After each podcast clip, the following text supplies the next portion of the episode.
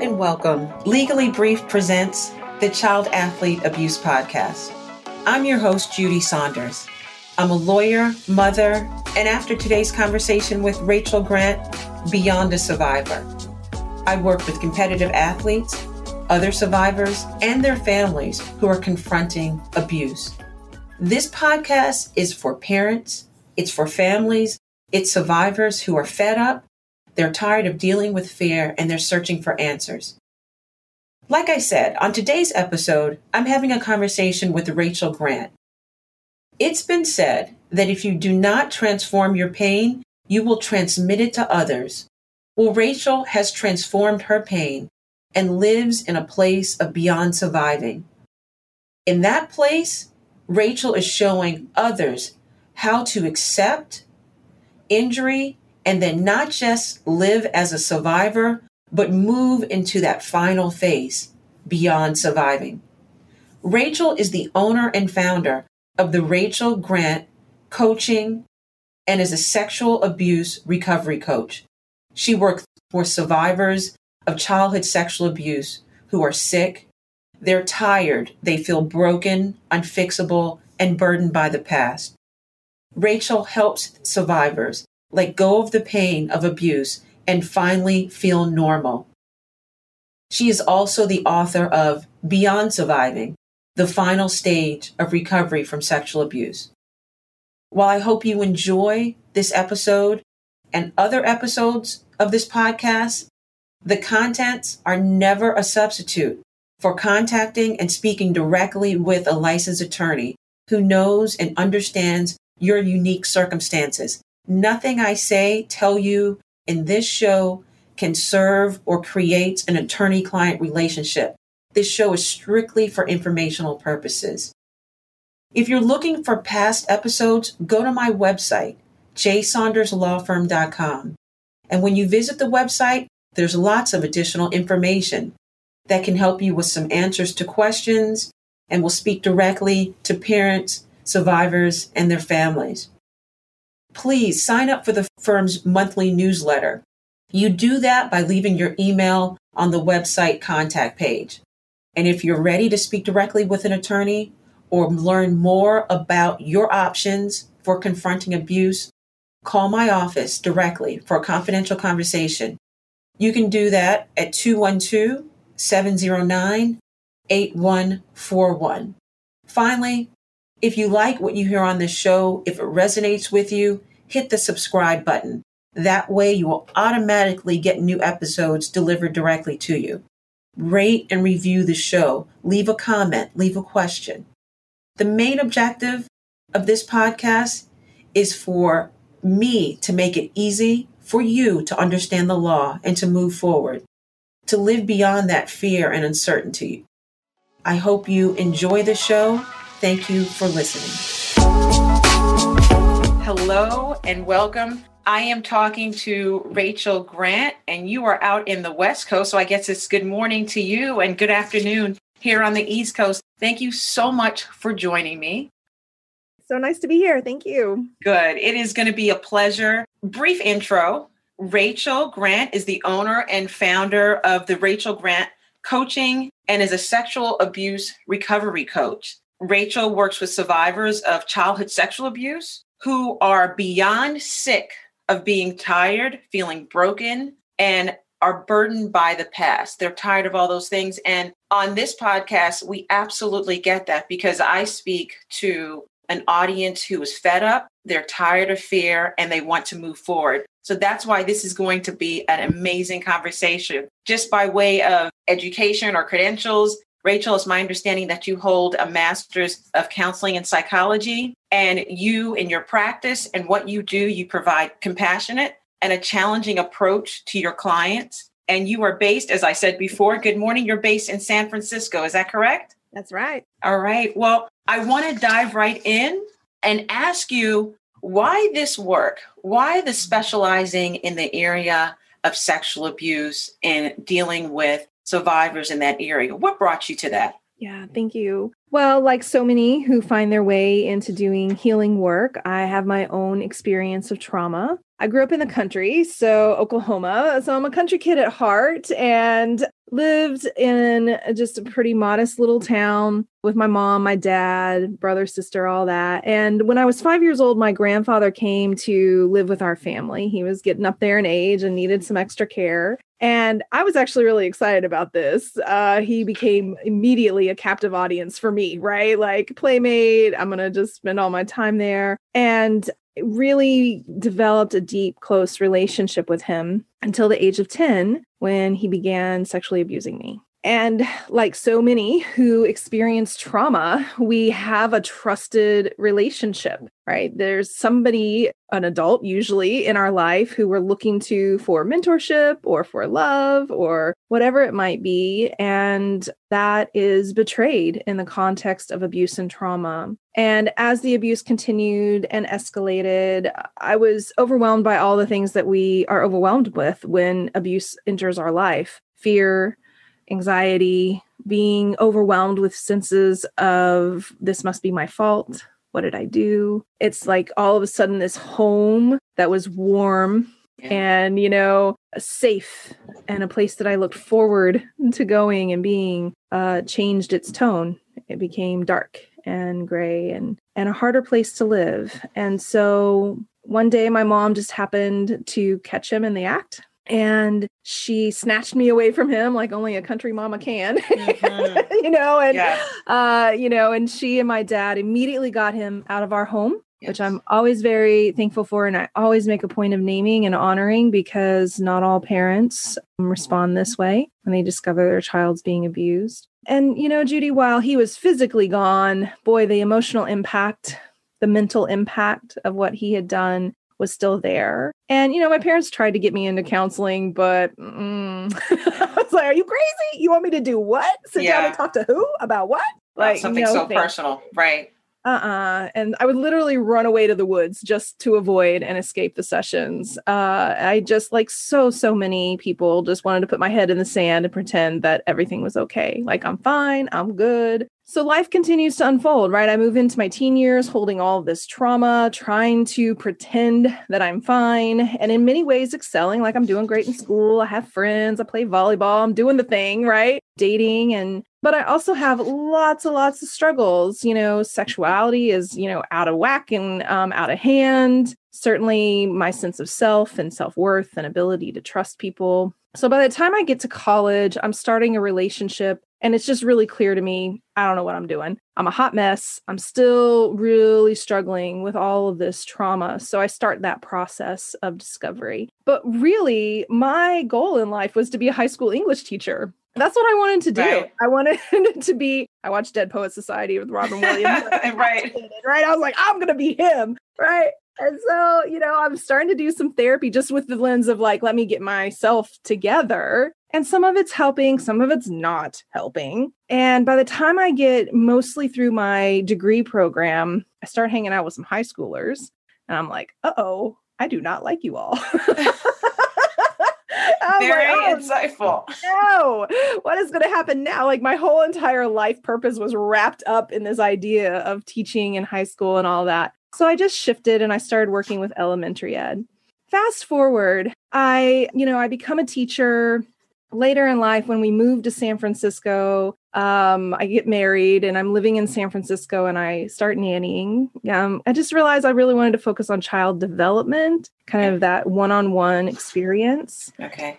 And, but I'm in an abusive relationship and it's not healthy and it's problematic. And so I'm still trying to figure out my childhood trauma. I'm experiencing severe verbal and emotional abuse along with physical abuse taking care of these beautiful little human beings and having yeah. an amazing you know experience there and when we divorced it was just a real point of clarity a moment of like oh my gosh what am i doing here like if i just keep going in this same direction that i've been going not good something has got to change Got so the kids were getting older unfortunately you know we keep them if only i could keep them as babies right that was happening I was at this turning point in my life with my marriage dissolving, and I was still suffering from all of these things that happened so many years ago. And I just had a moment, Judy, where I said, I'm going to get my shit together. I just have to do it. And so that was the moment where I just made up my mind to figure out how do I actually heal from this trauma?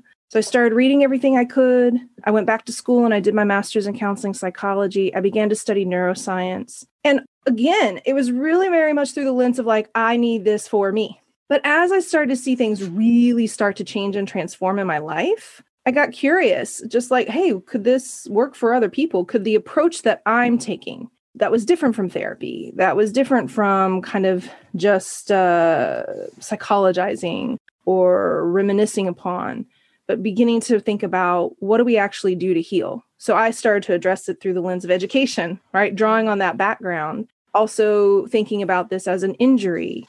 Okay, how do we resolve injuries? How do we heal injuries? So, some brave women were my guinea pigs back in 2007. And I took them through what was the very, very first version of Beyond Surviving. And of course, that program has continued to evolve. And now, 14 years later, here I am.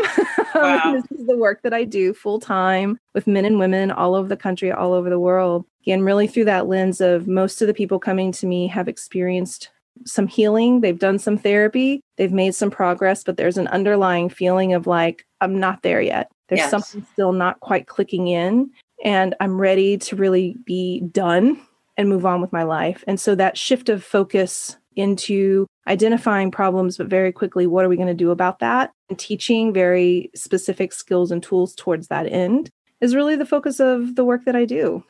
I love that. You said so much, and I'm going to unpack a lot of that. But what I want to do, even you know what you mentioned before, there's a couple things you mentioned before, and I didn't say it in as we just started our free flowing conversation. I will make it in more of a formal introduction. But you mentioned Beyond Surviving. Beyond Surviving is the book that you wrote. Can you give us the full title of that? Because I found that title to be so profound. Ooh, beyond surviving the final stage in recovery from sexual abuse. All right. And we're going to touch on that. Mm-hmm. But Rachel, what really excited me about bringing you onto the podcast and featuring your work to the listeners here at Child Athlete Abuse was this statement. And I want to read it to you because then I want you to explain it. It says, in your words, you said, I strongly believe that the wounds of abuse can be healed and looked back upon in the same way as an injury. It's put it in context you go on to say that we can see a scar has been created, but we don't feel the pain, a need to compensate or constantly rebandage the wound. However, this requires another shift from survivor to beyond surviving. For that reason, you use, you say, I use the term beyond surviving to describe myself, and is my hope that you will come to describe yourself that way as well.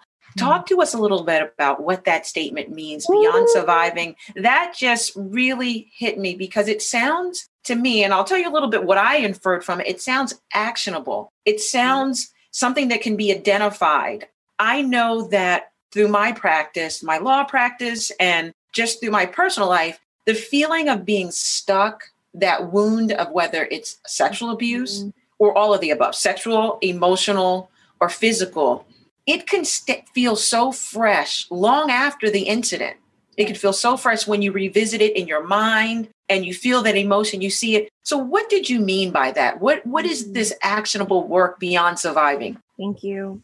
So I'll tell you the story of how this phrase even came into my life, which was back in like 2008 or so, I was doing a workshop in which we were tasked with creating a community event. And I knew that I wanted to bring people together, like a panel, to talk about trauma and healing. And I was really struggling with what to call this event. And I was talking with one of my, you know, co participants about it. And, you know, he was asking questions about why this, and very similarly, just telling my story and how I got here and why it matters to me.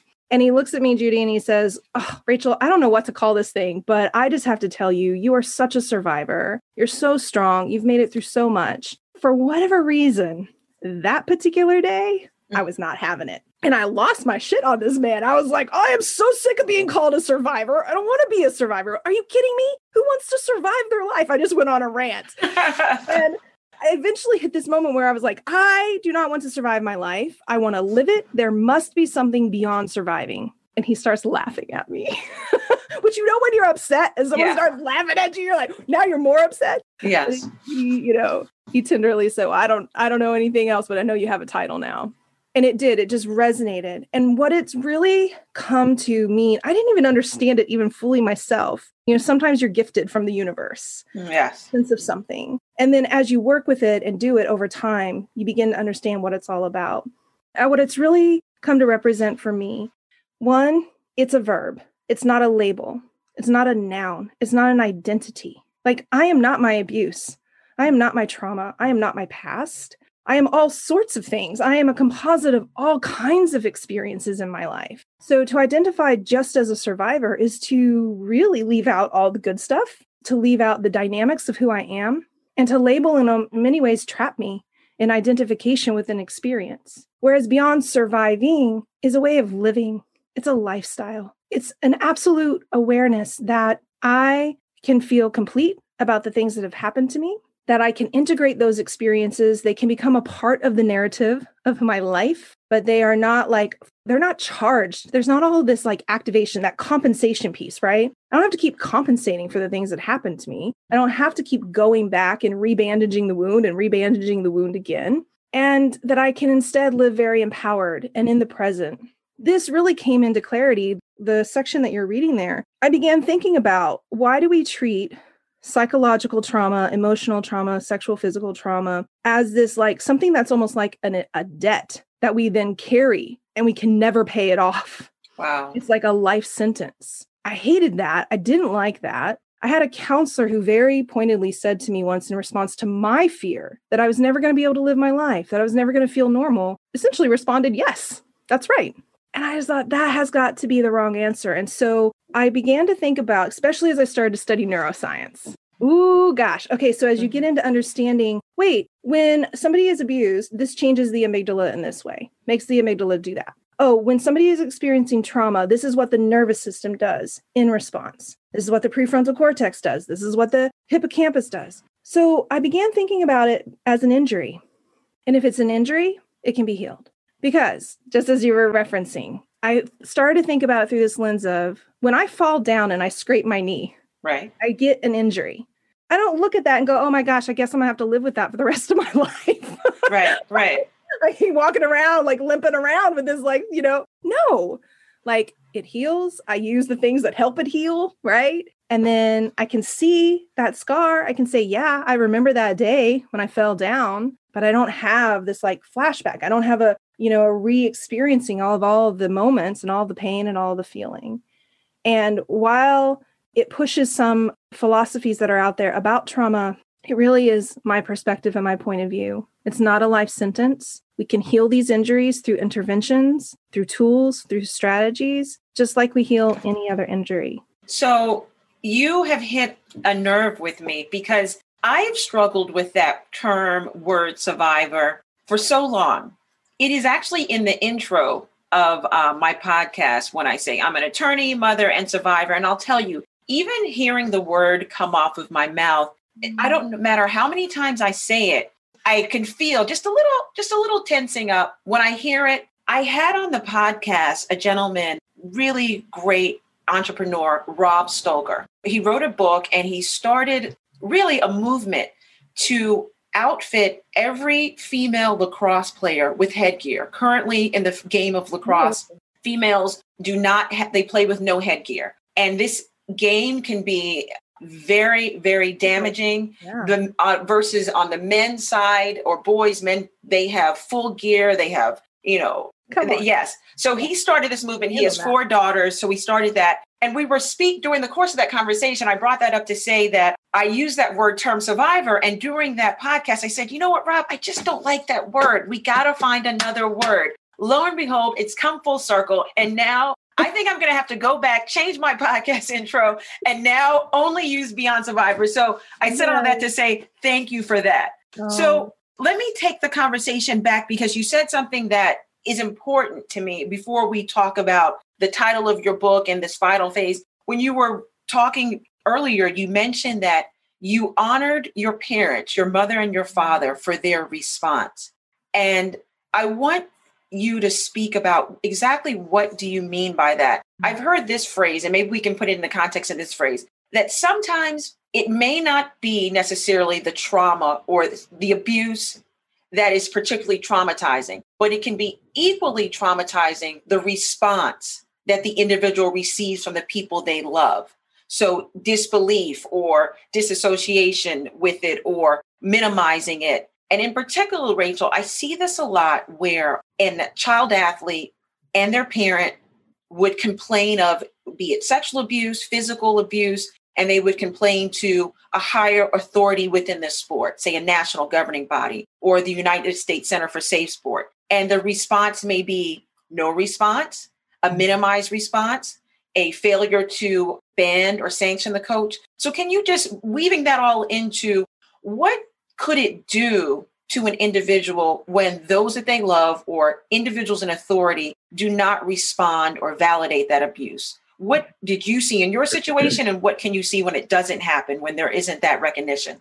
Yeah, thank you. So, when we think about abuse, regardless of who the abuser is, the underlying construct of trauma is that there is a removal of choice, that the child is put in a position in which autonomy and choice is taken away. They're at the mercy of this person's choice, this person's behavior, this other person's actions what children are always is dependent upon the adults around them for protection. They need the adults. They need the adults to provide shelter, to provide food, to provide nurturing, to provide guidance. And when a adult uses their position of authority to harm a child, the very thing that the child is feeling is unprotected. And then when the abuse is found out, or the child dares to speak out, which is such a hard thing to do.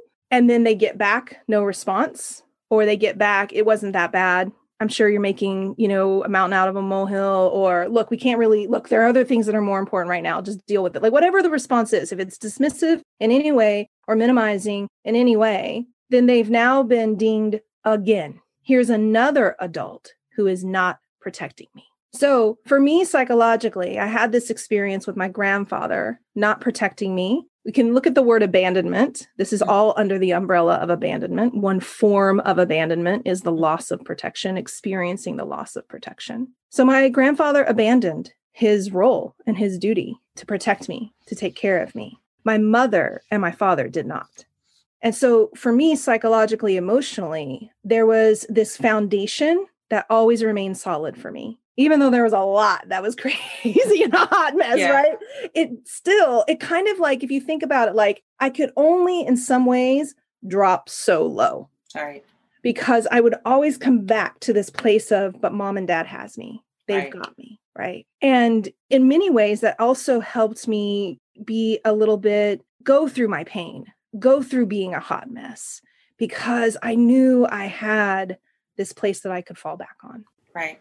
When a child does not receive that, then that foundation, there's already a crack in the foundation, and then it gets wider and wider with every loss, every moment of loss of protection. Every adult who says, I'm not going to step in and stop this for you. I'm not going to help you. Whether it's the, the parent or it's the next level, like you were describing, the people who are like overseeing the the industry or the mm-hmm. the team or whatever it might be, then that just that crack just opens wider and wider and wider, which means the person can decompensate more and more and more and more. And their fears and their concerns about safety, being okay in the world, feeling protected, feeling cared for, all of that just becomes more and more out of proportion or dysfunctional.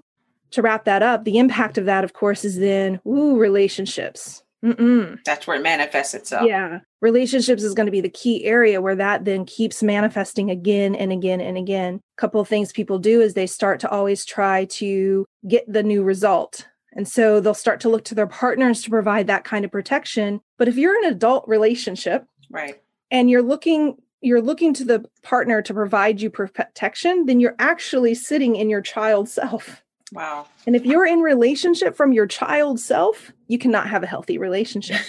that is not going to work. Not but what work. you've given us, I think, for parents that are listening, is some hope, especially, and I'm speaking specifically to parents that are dealing with maybe an authority figure that is there. So the parent is working in tandem with the child, the parent is believing the child, helping the child, but then the parent and child now go lockstep together to if it's a national governing body or even law enforcement, a prosecutor or whomever, an authority figure that's not believing, I think then you've offered some hope to parents to say, look, keep supporting your child, regardless mm-hmm. of what any outside authority figure may do. Yeah. That I love the way you gave us that visual. That's the foundation. That's kind of a baseline that your child can come back to. So that to me is a great thing for parents to know because it takes me to the thought of so many parents that I encounter, Rachel, have this just guilt and shame that the abuse and i don't know if this was true or if you're if you feel comfortable speaking about this have the guilt it's almost as if the pain is so fresh and being a parent i understand that the pain is just horrible that you didn't protect your child oh my god it happened when i dropped my child off at the gym i can't believe it happened for five years and i didn't know or i didn't see. And worse yet because when i speak in the context of you know sports a lot of times it's acceptable levels of emotional abuse. Toughen up, get tough. You know, it's very acceptable. So you have once an individual gets to me or is talking or things that I read, the parent is riddled with guilt. So much so that it could be, and I find sometimes paralyzing to even the child moving forward. What have you seen in the area and what can you tell parents about how they can be supportive? What, if anything, they need to do to mm-hmm. move through this situation so that the child can also heal? So, going back to when we have a child and the parent is in and becoming an advocate for their child okay. and then going to heads of the organizations and getting you know pushed away i think one thing that i would offer is to be very articulate about that with the child i believe you no matter what anybody else says like really reiterating that point over you cannot say it enough okay you cannot say it enough it was not your fault I believe you, and literally name these people are wrong. like this is okay. wrong what they're doing. Don't let there be any gray area. Make it very black and white and very clear for your child. I am bringing this to these people. They are doing this. That is not okay. That is wrong. This is what they should be doing right now. And I hate that they're not, but even though they're not, I love you. I'm here for you. I support you. I believe you, et cetera, et cetera. Mm-hmm. Now, deal with your own pain. Absolutely the parent taking on the shame and the blame and the guilt for what somebody else has done is no different than the child doing that. Right. It's the same process. So unpacking that is the same process. It's all about getting into their bucket, what belongs to them, mm-hmm. and out of the bucket, what, what doesn't belong to you. So shame um, really starts to happen when we're taking responsibility for something that doesn't belong to us. And what is interesting is that a child is going to do this immediately because psychologically that's the safest thing to do is to make it about them because that gives them a sense of power. That gives them a sense of if it's about me if i'm the one that's causing this if i'm the one that made the, all this happen i can do something to change it. Yes. What we have to do to support the child is to help them come into the deep understanding that this person made a choice and that's the only thing that caused any of this to happen. So, what's actually true is if a parent communicates to a child, I'm so sorry I let this happen. It's my fault that I didn't see it, or da da da, anything like that, you're actually muddying the waters. Mm, say that again, please. If the parent does, the parent says things that seem compassionate, right? They seem yeah. like this is me expressing my love for you. Things yeah. like, I'm so sorry. I wish this hadn't happened. I let this happen to you. I yeah. should have seen this. I should have done something. I should have known then it muddies the water because the child goes, Well, yeah, but I should have known, or I should have da da da, or oh, you're telling me there's something we all could have done to make right. this change. So the parent really needs to reiterate the same message to themselves, to the child. I'm not responsible. You're not responsible. The only person here responsible is the person who chose to be abusive. I think you just freed a, a, whole generation of individuals with that. I, I really, I really, really do you are not responsible because and i think that that's so helpful to hear over and over again. Yes. We're in a culture that still to this day i mean even taking it out of the context of what we're talking about where there's you know the now the popularized term gaslighting which comes from a very old movie where it is that the abuser, the individual using situations to make you feel guilty, to make a parent feel guilty as if they did it. We know that there's many cultures around the world where victims of sexual assault themselves are shunned, they're mm. prosecuted, they're even killed. So there's always that underlining belief, I think, that humans, that beyond survivors use, what could I have done? Was there something? I mean, it's the popular notion of, you know, well, you were raped because your skirt was too short, All which that, still yeah. unfortunately happens today. Let me, I, I want to put us onto the track of talking about the title of your book, Beyond Surviving the final stage of recovery, which got me excited. And I was like, okay, wait a minute. One, because I'm a list lady, I make lists and I, if you give me, a, there's nothing that energizes me than someone sending me an email and there's a list. I put list in bullet points. So when I saw that the stages of recovery, I was like, wait a minute, does she mean a list? And there is there's an end to this? Mm-hmm. And that mm-hmm. final stage is so hopeful. Mm-hmm. Why the name? Why name the book like that? Is there a final stage? Talk talk to us a little bit about that. Thank you, Judy. So when I was thinking about my journey, and certainly as I started listening to the stories of others and hearing about their process, I started to hear a pattern because I love lists too. So I'm mm-hmm. like, what's the pattern? What's the list? What's the structure? Right. And I started to see that my process looked very similar to others. We had some things in common. We all started in this place of denial. Okay. Talked a little bit about that in my story already, right? Right. In the sand, don't want to look at this, don't want to touch it, don't want to deal with it. I'm fine. Everybody who experiences abuse and trauma goes through that stage. At some point, it stops working. At mm-hmm. some point, it catches up with you. And we are faced with the moment of acknowledgement. And when we do that, we acknowledge this experience happened. This experience is still impacting my life. That is the bridge that brings us in to the survivor stage, which is an important part of the process. That's our second stage. This is when we start to name what happened. This is where therapy is great because you just get mm-hmm. to sit mm-hmm. on the couch and just vomit it all out.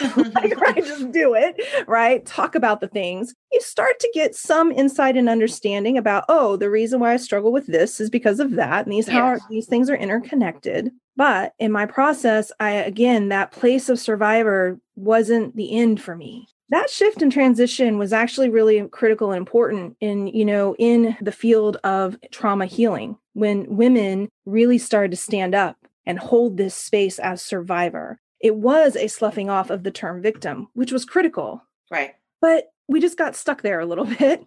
Um, and so i thought okay so what's the next piece? The next piece is what i call beyond surviving. This is but the bridge to that is when you hit a point in your recovery and your healing where you're like, okay, enough is enough. Like I've talked this to death. This is often when people are so book smart about trauma. They know all the lingo, they've mm. read all the books, but yet something is not actually activating change fully in their life. So we need to get street smart about trauma.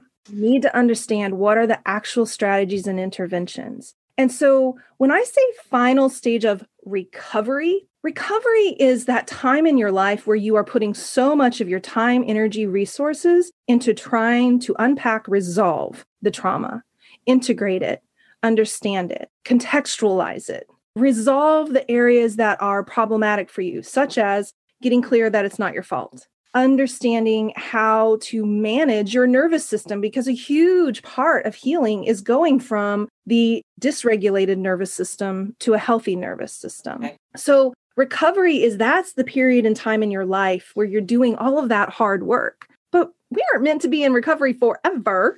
right, right. right? And so let's complete that. So the final stage of recovery is like completing into that so that you can step into beyond surviving, living a lifestyle in which you have way less activation. If you are activated, you know how to respond. It isn't the final stage of life it right. not the final stage of growing or learning things about yourself, but it is the final stage where you're not constantly in conversation or dialogue with yourself about the trauma. Does that make sense? So it makes absolute sense. And you're have a perfect, that's a perfect segue, that constant conversation with yourself about the trauma. This is what I have found. And I, I use the term ruminating that thought, that cycle, that broken record, that it doesn't matter what you're doing say the child athlete is performing a skill or they're in they've left the situation.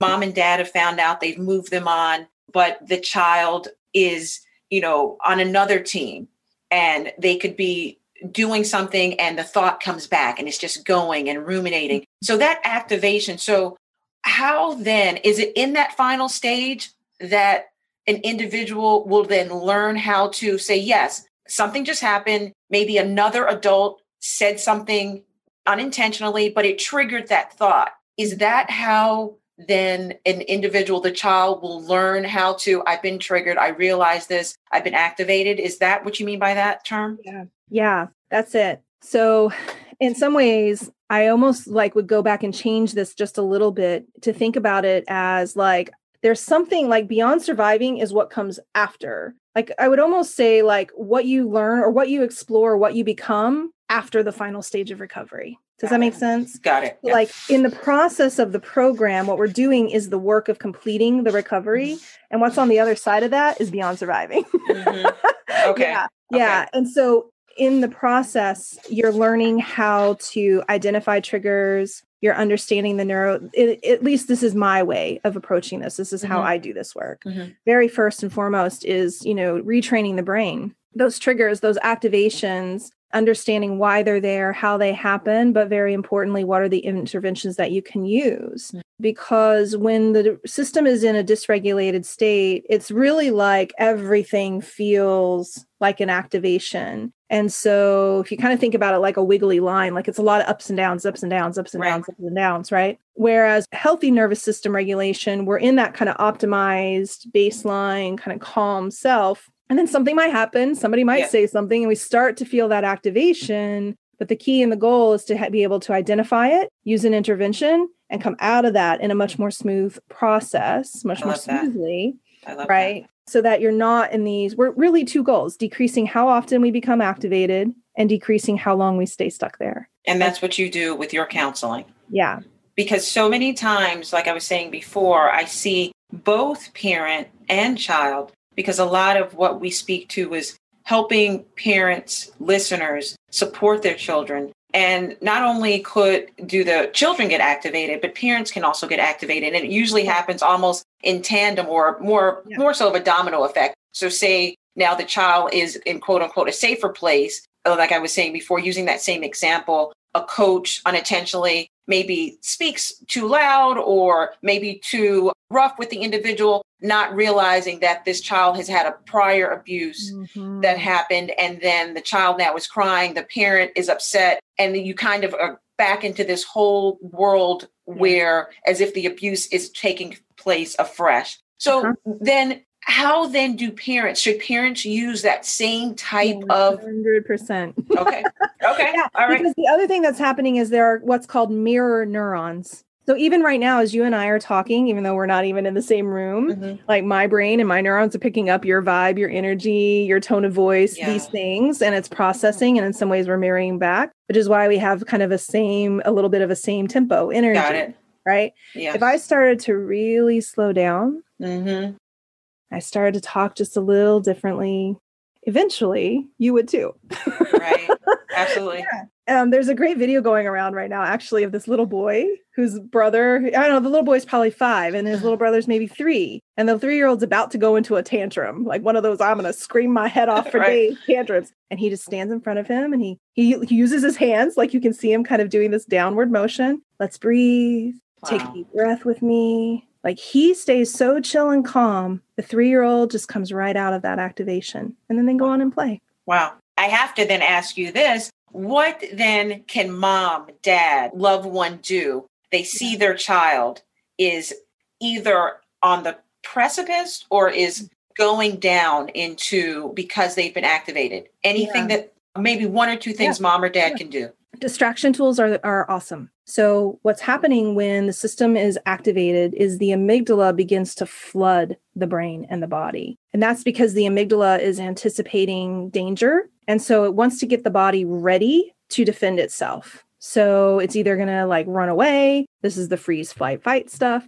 And when the amygdala is flooding the system, it causes other parts of the brain to decompensate because the name of the game at that moment is survival. Right. Even if it's a person yelling and raising a voice and not a, a, snake, the brain experiences it the same way, particularly if you've had past trauma around loud noises or being yelled at. So when the amygdala starts to flood the system, the prefrontal cortex is diminished. This is the part of the brain that controls rational thought, problem solving thought, executive functioning, focus. Right. The other part of the brain that is diminished is the Broca's area, which controls speech, being able to articulate. So I'm going to start out with the don't do's.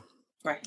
Don't ask your child to tell you what's going on. They won't be able to articulate themselves. which is the first thing I would do.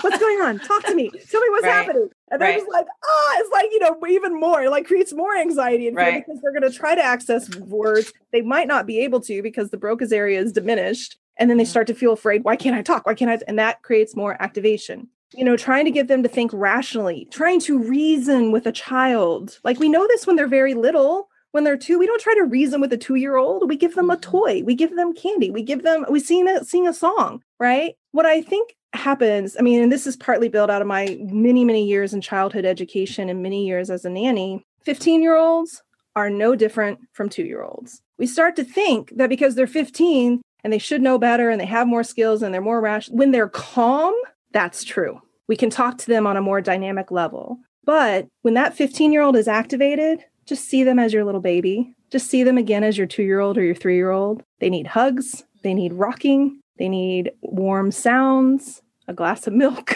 you yes. know, we have to slow them down. We can use distraction. We can use things like tell me five things that you see in the room that are red. Talk with me about what you, you know, the last vacation that we went on, you know, things that they can kind of articulate about because it's not their inner, it's not their emotional part, yes. right? So it's neutral. They can usually talk about things like that. We have to think about getting them back into that place of regulation. And then we can sit down and talk about, like, hey, what just happened? like, yeah. what's going on for you? And, you know, let's talk about this. And but similarly, if- what would you say then, mom or dad? Now they're activated. They see yeah. that their child is suffering. Mm-hmm. And that is so much of our listeners that are trying to manage they're trying to get to a place where they can support their child but they themselves are suffering maybe they're still suffering because they're still feeling that that shame and their yeah. guilt that they haven't worked through do you recommend or what are your thoughts around i guess i should ask you see your child being activated you see the suffering going on should you step out of the room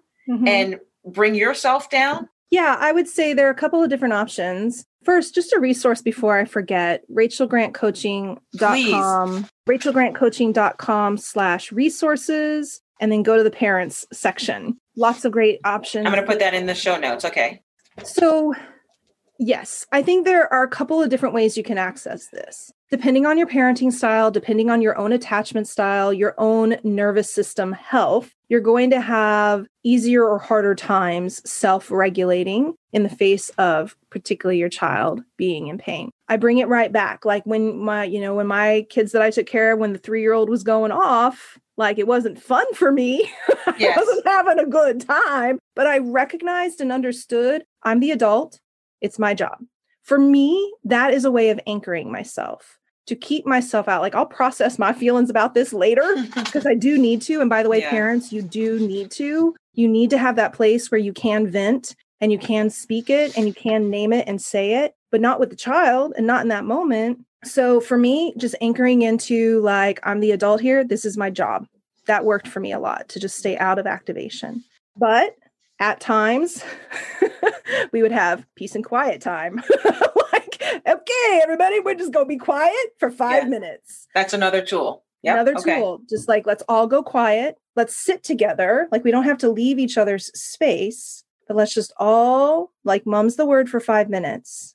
You can absolutely leave the room. You can absolutely take a break. Communicate to the child, I love you. I'm here for you.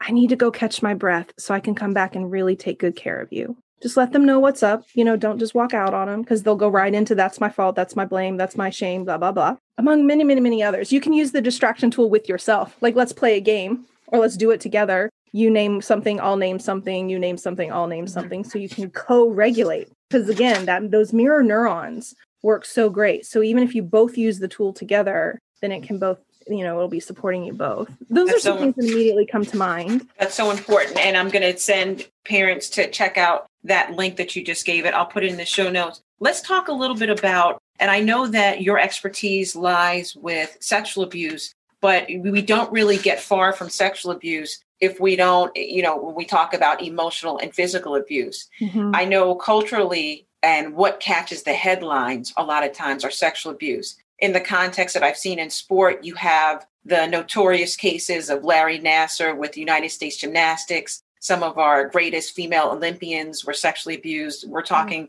you know, in the hundreds. You have, you know, different individuals. You have volleyball coach in suburban Chicago, Rich, Rick Butler, who has been accused of sexual abuse. And that usually catches. Still, sometimes we don't see action being taken. It, but it often brings me to think about what, when you, as a child, a young adult, you don't have that piece, that allegation of sexual abuse. But what you have suffered is the emotional, the mm-hmm. ongoing pattern. You're stupid. You're you're worthless being humiliated in front of other teammates, being humiliated in front of even your parents sometimes. How do you move and do you speak to individuals where it's not necessarily sexual abuse, but what they're really suffering from is emotional and physical? Can you define what that is and if mm.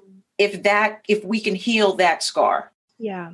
I think what first comes to mind is that we and you'll definitely be able to correct me if I'm wrong. My sense of it, we don't actually have any laws on the books for emotional or verbal abuse. The standard is so high. It's, it's very so high. high. It's yeah. so high, right? And so parents have a and people have a lot, not parents, but anybody who's, you know, mm-hmm. causing trauma has a lot of leeway actually before it could even be called labeled named yes. trauma. So there just on a social level we have a problem. So because we won't try to solve for something until we see it as clearly defined and necessary and that it has an impact. So we're working on that. What's really so and really true is that emotional and verbal trauma have, in many ways, as much impact, if not more, than the physical sexual trauma. This is because the the internal narrative that one then sits with has such a profound effect on how yes. a person feels every single day how you walk out into the world. It's an interesting dynamic. I mean, they're all usually, I mean, it's this terrible soup of trauma. You don't usually get just sexual trauma. It's always, there's like this emotional component. Yes. There's often a verbal component in there. Same with physical abuse. Physical abuse is often very primarily aligned with verbal trauma. And so it's very hard to actually segment and separate them out. Mm-hmm. I work with plenty of clients who do not identify as having sexual trauma. They have physical, emotional, verbal trauma, and we just focus on that. Okay. And the process is the same with a few little tweaks here or there, but mostly it's exactly the same. So the good news is is that the bottom line answer is yes. They're all injuries. They all cause it's some like sexual trauma and physical trauma causes a little bit more direct impact of injury to the nervous system and to the neuroscience uh, to the brain but emotional and verbal trauma is impacting your spirit, your soul self.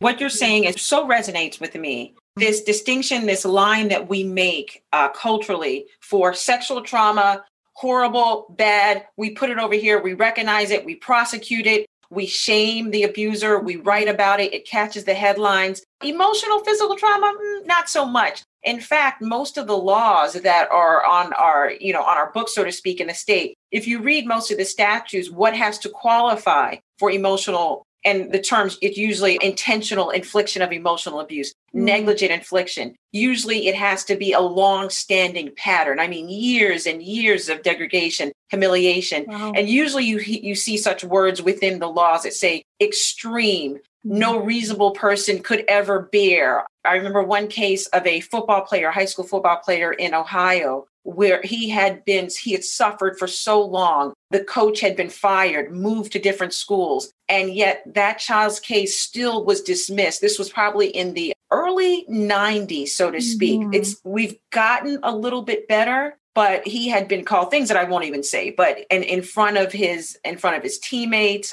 mm. he had attempted suicide. So that whole minimizing mm. I found of emotional trauma and even some physical abuse is really profound. And then compound that now, Rachel, and take that inside of the gyms, on the sports field, And we're a lot less, we're a lot more willing to just, ah, yeah. oh, this just, That's you know, toughen up. What is that phrase? Toughen up snowflake. Oh my gosh, I hate that so much. Yep. I was just thinking that, that whole yep. toughen up, be all that. It's an interesting, okay, this is going to be a little tangent, but okay. TV show This Is Us we're doing a scene where Kevin was in his, you know, I don't know, maybe like adolescence. So let's say 13, 14, and he's getting into the whole football scene at uh-huh. school. Uh-huh. And dad has a very strong point of pride about this. That's, of course, his own past trauma around sports with his dad, um, as we learn and find out. But Kevin reports, coach calls me dumb. Coach calls me stupid. And that dad in This Is Us goes the next time he's nearby that coach, steps right up to him and says, Don't ever call my son stupid again. Mm. That I cried, I mm. cried, I cried, I cried because there was it was so, it was like it was the same level of like I will snap your neck as if this man had physically harmed or sexually harmed his child. And there was just this little glimmer for me of like, okay, there's something being said here in this episode about the importance of protecting our children to the same degree and to the same level from that kind of stuff as from sexual physical trauma. So critical. I am hoping that we see more court actions. We're mm-hmm. seeing more families, more children prevail on these, we call them torts, these actions, the emotional, the intentional, negligent infliction of emotional distress. And that's a lot of what I'm doing and advocating and pushing these types of cases for. But I'll tell you, it's hard. Yeah. It's hard to get any type of recognition as to harm or injury any monetary rewards based on just emotional alone. You need some type of uh, sexual injury or physical injury. So we can keep, you know, looking at yeah. that. And I love that you provided, and I'm going to read, you have um, American Medical Association's definition for mm. emotional abuse. And I took this from you off of your website. And you said that it's when a child is regularly threatened, yelled at, humiliated, ignored, blamed, or otherwise emotionally mistreated. And I find that to be the case. I'm so glad that your work directly addresses that. One, I'm going to talk to what two more points and then we'll wrap up. You mentioned in the book you had discussion around the abuser. And that to me, I wanted to bring that out because, especially in the relationship with athlete, with coach, these relationships, they can sometimes, most of the time, mimic a parent child relationship. When you get to be in the higher level of sports, you have a child spending, you know, eight to eight hours hours. traveling. Talk to us a little bit about how we should look at the abuser. Do we spend time thinking about that individual? Is that part of the healing mm-hmm. process? Do we kind of move away from even trying to rationalize or understand the abuser? What's your approach to that? Ooh, okay. Ooh, these are deep questions. Okay.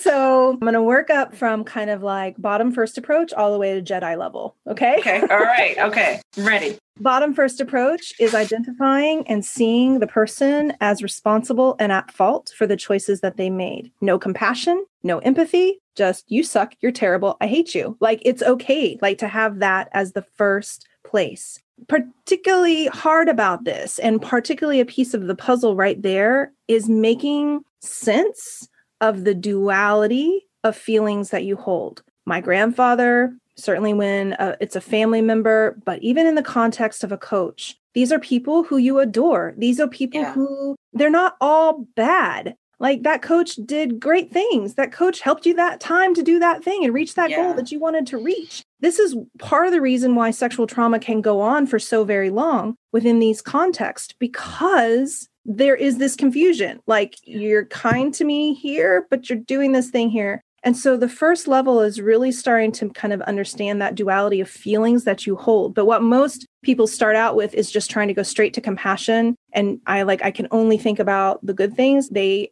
stay away from maybe the hate that they feel for that person, the anger they feel towards yeah. that person. As we get into clarity, this person made a choice. There isn't anything that I did that caused that choice. Then we can feel our anger. And I want you to feel it. Get angry, get pissed off. That doesn't mean yelling and screaming and throwing things. It just means like, let's acknowledge how shitty it is that they made that choice. Let's right. feel that and not run away from that. From the place of then having connected with that, we can start to release that anger can start to create some more space for ourselves. And then we can start to understand and work on the impact. Because of that, this part of my life is difficult. Let me resolve that. Let me resolve that. And ultimately, through many, many, many, many steps, I'm going to fast forward, mm-hmm. we start to begin to look at the dynamic of how we define people in our lives. So, outside of the context of my work, I never talk about my grandfather as an abuser. He is just somebody who doesn't matter.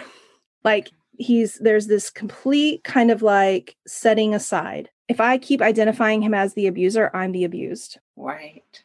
Right. And eventually we can get to a place where as we heal ourselves, we stop seeing ourselves through the lens of abuse, through the lens of trauma. We do and can reach a place where we begin to see the other person through the lens of the context of who they are, their own life, what might have informed and influenced those choices that they made, never in an effort to excuse their choices, but in an effort to create context and mm-hmm. perspective. And in that space, that can sometimes create a little bit more room for like releasing, letting go. Got it. Got it. I think it's a must then that anyone listening to this that really wants to move into this final stage has to reach out to you, has to, because that in and of itself, that explanation is something that I haven't heard before in all of the conversations that I've had and the work that I've done in this area. What I wanted to do before we wrap up is is there a mantra, a phrase? So many times I come across individuals that I can see, even when they're telling me in a strictly more sterile legal setting,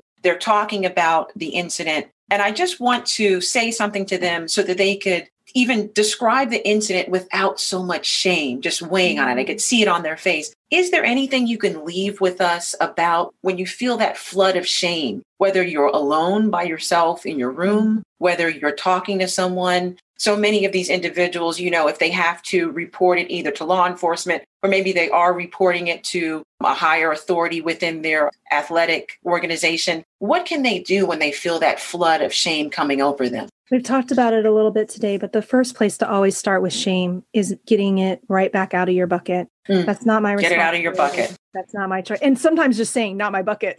Yeah, that's I like that one. not my bucket. I like that one. To try to psychologize it more could be more complex, but just yeah. bottom line, not my bucket, not my Something shame, not my say. bucket. That's it. That's what we're going to do. That's where we're going to leave this. This was you have exceeded the goal here on the podcast You've inspired us. You've given us some science. You've given us a personalized story. And I know that you have tools that we're going to talk about. We'll link in our show notes. But can you tell these listeners how to reach out to you? They can learn more about you and any projects you have coming up or events. Okay, wonderful. So, first place to start is rachelgrantcoaching.com. If you'd like to get more clarity about which stage of healing you're in, go all the way to the bottom and get the three stages of recovery checklist because that's going to help you kind of figure out where you are. And while it's, you know, again, laid out in this nice linear way, what's really true is we can be in one stage in one area and one right. stage in another. But this is just a great framework to help you kind of wrap your head around right. what this process can look like. If you want to explore enrolling in the Beyond Surviving program, you can complete an application for a Discover Your Genuine Self session, and we'll meet together. That's complimentary.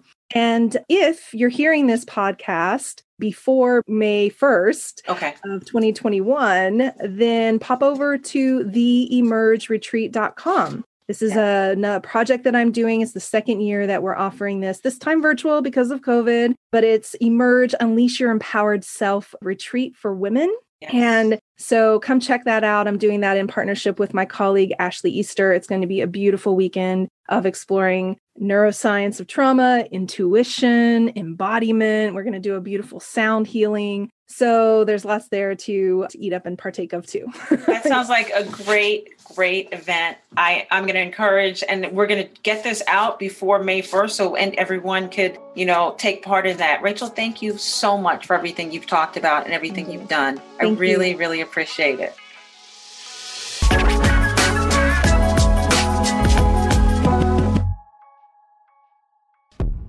All information and content in this podcast is provided for entertainment purposes only. Nothing in this podcast shall constitute legal advice and shall not create an attorney client relationship. This information is general and may not be applicable to your particular circumstances. You should review your particular circumstances with an attorney. All liability with respect to actions taken or not taken based on the contents of this podcast is hereby expressly disclaimed.